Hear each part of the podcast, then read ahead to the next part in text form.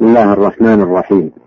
الحمد لله رب العالمين والعاقبة للمتقين وأشهد أن لا إله إلا الله وحده لا شريك له وأشهد أن محمدا عبده ورسوله صلى الله عليه وعلى آله وأصحابه أجمعين وسلم تسليما كثيرا أما بعد السلام عليكم ورحمة الله وبركاته. معاشر المستمعين إن من المفيد جدا في باب فقه الأسماء الحسنى معرفة أقسامها من حيث معانيها ودلالاتها وهي بهذا الاعتبار تنقسم إلى عدة أقسام. القسم الأول ما كان منها دالا على صفة ذاتية والصفة الذاتية هي الصفة التي لم يزل الرب ولا يزال متصفا بها فهي لا تنفك عن الذات. ولا تعلق لها بالمشيئة. فمن أسمائه سبحانه العليم وهو دال على ثبوت صفة العلم والسميع وهو دال على ثبوت صفة السمع والبصير وهو دال على ثبوت صفة البصر والقوي وهو دال على ثبوت صفة القوة والعلي وهو دال على ثبوت صفة العلو والعزيز وهو دال على ثبوت صفة العزة.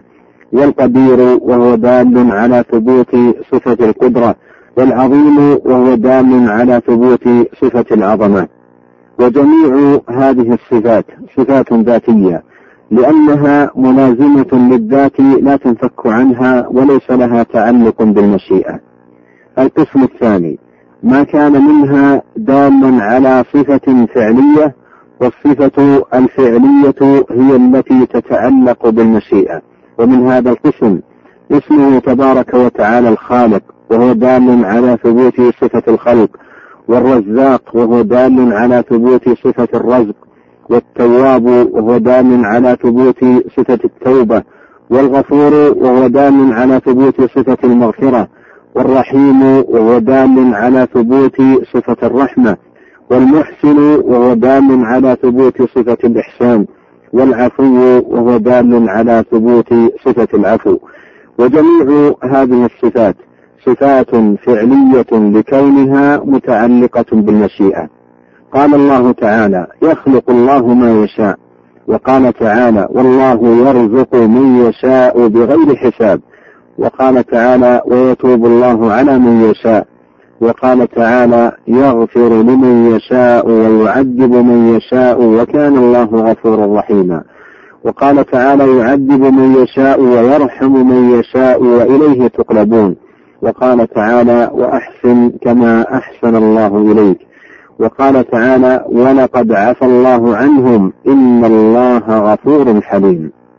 القسم الثالث أسماء دالة على التنزيه والتقديس وتبرئة الرب سبحانه وتعالى عن النقائص والعيوب وعما لا يليق بجلاله وكماله وعظمته. كأسمائه القدوس والسلام والسبوح. فإنها ترجع إلى التنزيه والتقديس وتبرئة الرب عما لا يليق به وإلى السلامة من النقائص والعيوب. أو أن يكون له ند من خلقه أو نظير أو مثيل فهو المنزه سبحانه عن كل ما ينافي صفات الكمال والجلال والعظمة. وهو المنزه سبحانه عن الضد والند والكفؤ والمثال. تعالى الله عن ذلك علوا كبيرا. وهذا التنزيه هو من دلائل هذه الأسماء. فالقدوس يدل على التقديس وهو التنزيه.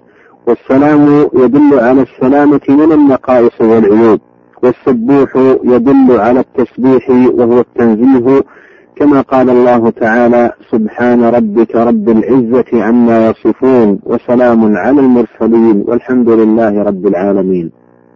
القسم الرابع الأسماء الدالة على جملة أوصاف عديدة لا على معنى مفرد فإن من أسمائه سبحانه ما يكون دالا على عدة صفات.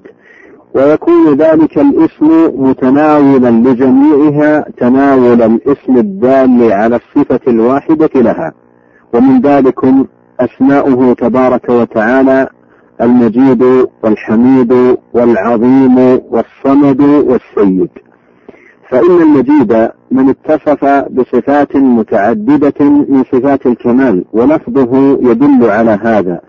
فإنه موضوع بالسعة والكثرة والزيادة ومنه قولهم في كل الشجر نار واستنجد المرخ والعفار أي زاد وكثر. فالمجيد يرجع إلى عظمة أوصافه وكثرتها وسعتها وإلى عظمة ملكه وسلطانه وإلى تفرده بالكمال المطلق والجلال المطلق والجمال المطلق فهو ليس دالا على معنى واحد وإنما هو دال على صفات عديدة. والحميد أي الذي له جميع المحامد وهي جميع صفات الكمال فكل صفة من صفاته جل وعلا يحمد عليها. والعظيم من له كمال العظمة في أسمائه وصفاته وأفعاله المتصف بصفات كثيرة من صفات الكمال والجلال والجمال. والصمد هو واسع الصفات عظيمها الذي كمل في علمه وحكمته وحلمه وقدرته وعزته وعظمته وجميع صفاته. كما قال ابن عباس رضي الله عنهما فيما رواه عنه ابن أبي حاتم في تفسيره. قال الصمد السيد الذي قد كمل في سؤدده والشريف الذي كمل في شرفه والعظيم الذي قد كمل في عظمته والحليم الذي قد كمل في حلمه والعليم الذي قد كمل في علمه والحكيم الذي قد كمل في حكمته وهو الذي قد كمل في أنواع شرفه وسؤدده وهو الله سبحانه. هذه صفته التي لا تنبغي إلا له. ليس له كفوا أحد وليس كمثله شيء سبحان الله الواحد القهار. معاشر المستمعين. فهذه أقسام أربعة. من المفيد معرفتها ومعرفة ما يندرج تحت كل قسم منها من أسماء الله الحسنى. ففي ذلك نفع عظيم وفائدة جليلة في باب فقه الأسماء الحسنى ومعرفة مدلولاتها. وما تقدم فيه أيضا دلالة على أن أسماء الله كلها نعوت ليست أعلاما محضة لمجرد التعريف بل هي أسماء مشتقة دالة على معان هي صفات كمال قائمة به سبحانه توجب له المدح والثناء. فمن أسمائه ما يدل على صفات ذاتية ومنها ما يدل على صفات فعلية ومنها ما يدل على صفات تقديس وتنزيه. ومنها ما يدل على جملة أوصاف عديدة وليس فيها مطلقا اسم لا يدل على صفة. الله جل وعلا أثنى على نفسه بأسمائه وتمدح بها. قال الله تعالى الله لا إله إلا هو له الأسماء الحسنى وقال تعالى ولله الأسماء الحسنى وما كان من الأسماء جامدا غير دال على صفة فلا مدح فيه ولا دلالة له على الثناء. وما كان كذلك فلا يدخل في أسماء الله لأن أسماء الله كلها حسنى أي بالغة في الحسن نهايته وكماله. وذلك لدلالتها على صفات الكمال ونعوت الجلال لله سبحانه وتعالى. وبهذا يتبين أيضا خطأ قول من عد الدهر اسم من أسماء الله الحسنى مستدلا على ذلك بالحديث القدسي يؤذيني ابن آدم يسب الدهر وأنا الدهر بيد الأمر أقلب الليل والنهار. إذ ليس فيه دلالة على, على أن الدهر من أسماء الله لأن الدهر هو الزمان والله تعالى هو الذي يقلب الليل والنهار. فمن سب الدهر وهو مسخر مقلب رجعت مسبته إلى مسخره ومقلبه وهو الله تعالى. وقد بين الله ذلك بقوله بيد الأمر أقلب الليل والنهار والدهر اسم جامد لا يتضمن معنى يلحقه بالأسماء الحسنى لأنه اسم للوقت والزمن وأسماء الله كلها حسنى ليس فيها اسم جامد. وبهذا معاشر المستمعين نصل إلى نهاية هذه الحلقة. وإلى الملتقى في الحلقة القادمة إن شاء الله أستودعكم الله والسلام عليكم ورحمة الله وبركاته.